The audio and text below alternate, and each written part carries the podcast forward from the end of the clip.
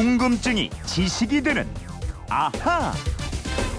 예, 세상의 모든 궁금증이 풀릴 때까지 궁금증이 지식이 되는 아하입니다. 에, 휴대폰 뒷번호 2129님이 이번 리우 올림픽에 골프 종목이 112년 만에 포함됐던데 올림픽 종목에 포함됐다가 중간에 사라진 스포츠 종목들도 많을 것 같은데 어떤 종목들이 있을까요? 이러셨어요. 에, 리우 올림픽 MBC 중계위원인 김초롱 아나운서 알아보겠습니다. 어서 오세요. 네, 안녕하세요. 올림픽 종목 중에서 예. 가장 자신 있게 할 수 있는 종목이 뭐예요? 저는 그냥 숨 쉬는 거. 요 수준이죠, 뭐. 올림픽 종목 중에서 제가 할 수 있는 게 뭐 없더라고요. 아니 중계할 수 있는 거는 싱크로나이즈드 스위밍하고 예. 리, 리듬 체조인가? 아, 중계요? 네, 저, 네, 중계. 저보고 직접 잘할 수 있는 아, 거예요. 예, 예. 저보신 줄 아, 알- 직접 할 수 있는 거 뭐 있겠어요? 아, 없습니다. 예. 요번에 제가 그 다이빙이랑 싱크로나이즈드 아, 그렇죠. 스위밍이랑 예. 여자 체조 종목을 맡고 있는데요. 네. 아직 중계를 못했습니다. 아, 중계도 기대가 됩니다. 네, 올림픽 종목이었다가 예정이에요. 사라진 종목들 이거 꽤 예. 있죠. 꽤 많습니다. 선수촌 그 왜 영상들 보면은 선수들이 그 두꺼운 밧줄 타고 세로로 막 올라가는 모습 네. 보셨을 거예요.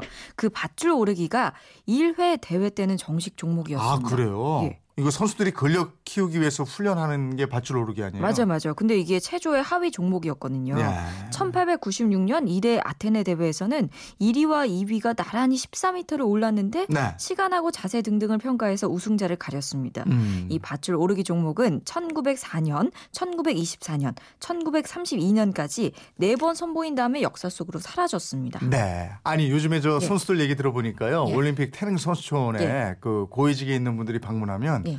준비하고 있다가 예. 시작 이러면 막 올라가는데 주로 레슬링 선수들이 이걸 많이 한다고 그러더라고요. 맞아요, 맞아요. 예전에 무한도전에서 보니까 이거 하, 네. 하 더라고요. 근데 예. 생각도 못했던 종목들이 참 많이 있었을 것 같아요. 아니 맞아요. 이 밧줄 하는 거 하나 더 있더라고요. 왜 우리 학교 운동회 때 꼭 하는 종목 있죠?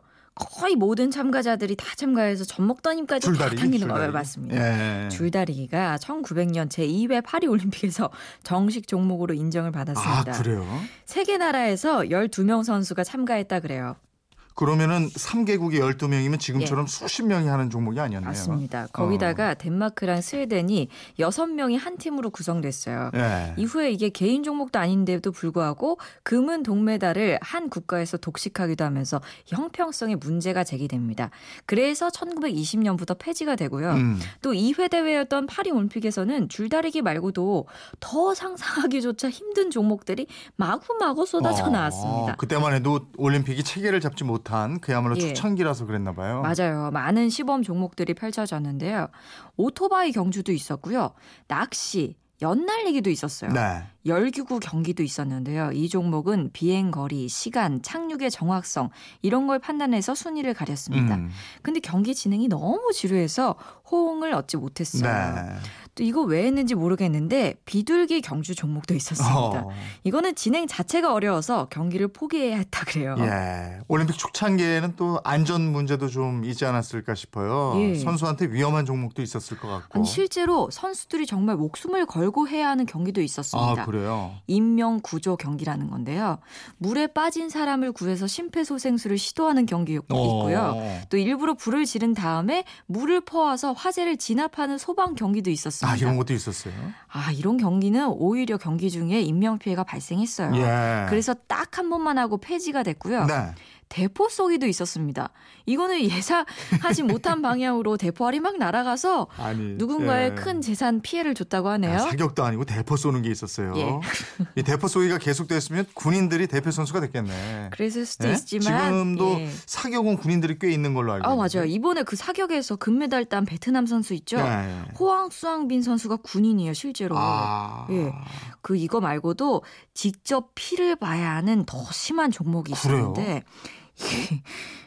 왜 했는지 참 모르겠는데 비둘기 사격이 있었습니다. 비둘기를 쐈단 말이에요. 맞아요, 맞아요.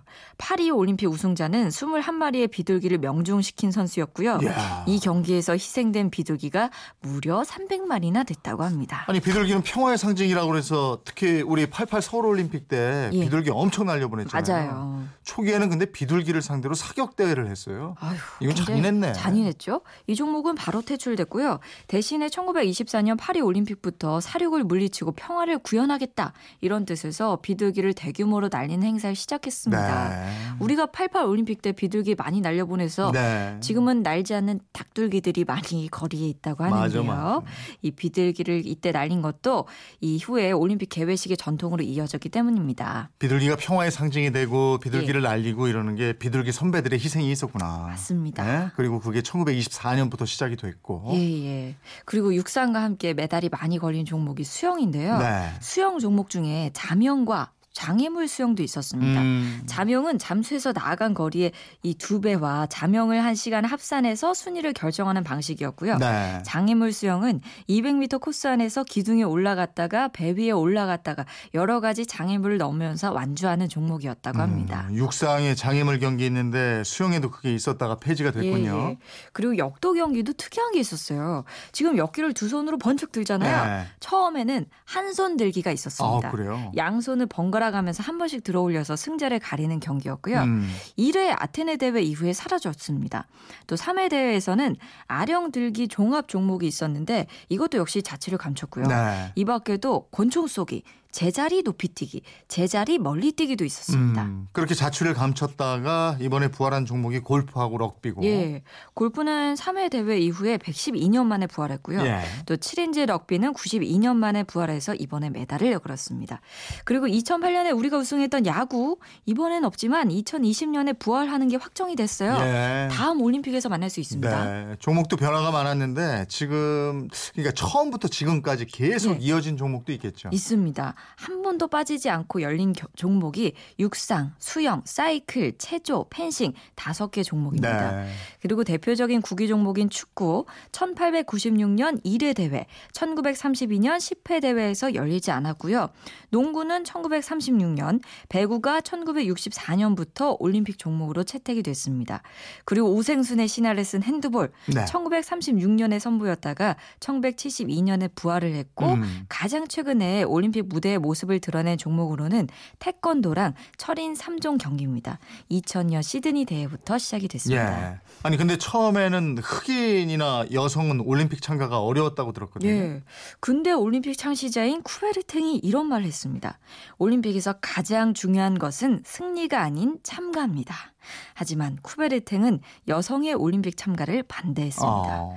그래서 1회 올림픽에는 241명의 참가자 중에 여성이 단 한 명도 없었습니다. 음. 2회 파리 올림픽에 997명의 선수 중에 여성이 22명이었고요. 골프와 테니스, 양궁 종목에만 제한적으로 출전했습니다. 네. 또 3회에 여성이 딱 6명에 그쳤고요. 음. 육상 경기에 여성의 참가가 허용된 건 1928년입니다. 우리나라 선수로 여성이 최초로 출전한 건 1948년 런던 올림픽 때였습니다. 네. 그럼 흑인은요? 흑인은 1회 아테네 올림픽에는 대부분 백인이 참여했고요. 음. 소수의 흑인, 인디언 등이 백인의 우월함을 드러내기 위한 목적으로 참가했습니다. 음. 또 3회 올림픽에서는 인류학의 날이란 이름 아래 종족 간의 경기가 별도로 이뤄지는 일까지 벌어졌습니다. 그랬군요. 올림픽에 또 이런 역사가 있었군요. 예. 2129님 궁금증 풀리셨어요? 저희가 선물 보내드리겠고요. 궁금증 있으면 또 문자 주시기 바랍니다. 지금까지 궁금증이 지식이 되는 아하 김초롱 아나운서였습니다. 고맙습니다. 고맙습니다.